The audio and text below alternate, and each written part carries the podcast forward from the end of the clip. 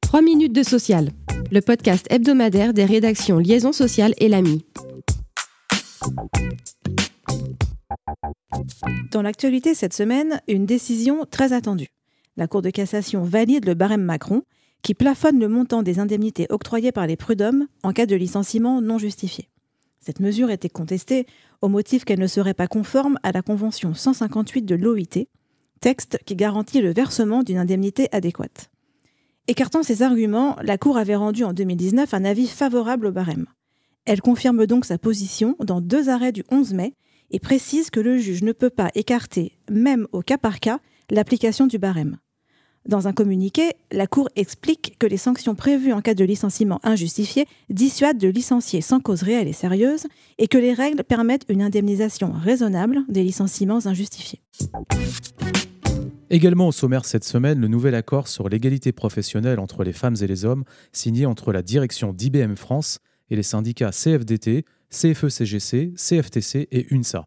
Applicable pour une durée de trois ans, il entend poursuivre les efforts engagés par l'entreprise depuis 2018 en matière de mixité sur les sujets de l'accès à l'emploi, la rémunération, la formation, la promotion et l'équilibre entre vie professionnelle et familiale.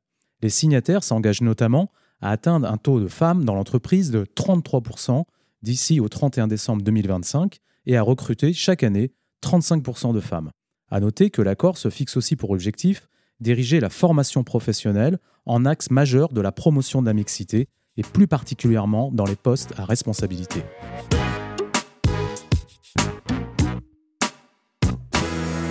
Focus sur le question-réponse du ministère du Travail mettant en lumière les dispositifs mis en place par la loi Santé du 2 août dernier et deux décrets récents afin de prévenir la désinsertion professionnelle.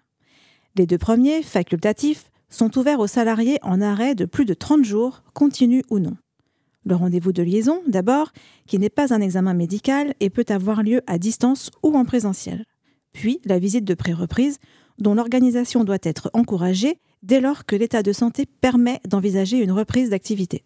Autre dispositif, la visite de mi-carrière, prévue l'année des 45 ans ou à une date que fixe la branche. Elle peut intervenir dès 43 ans si elle a lieu en même temps qu'une autre visite médicale. L'essai encadré vise pour sa part à tester la capacité du salarié à reprendre le travail dans son ancien poste, éventuellement aménagé, ou un nouvel emploi. Enfin, la convention de rééducation professionnelle en entreprise, qui permet d'acquérir de nouvelles compétences et l'expérience d'un nouveau métier, est désormais ouverte aux travailleurs inaptes ou pour lesquels un risque d'inaptitude existe.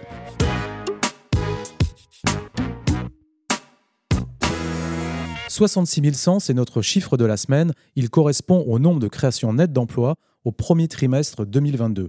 Selon l'INSEE, l'emploi salarié privé progresse de 0,3% sur les trois premiers mois de l'année contre plus 0,6% au quatrième trimestre 2021.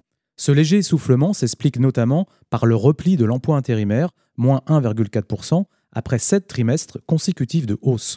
Pour mémoire, l'exercice 2021 s'était clôturé sur une hausse de l'emploi salarié de plus 3,5%, soit 677 700 créations nettes d'emplois. Merci de nous avoir suivis. Pour en savoir plus, vous pouvez consulter le site liaisonsocial.fr.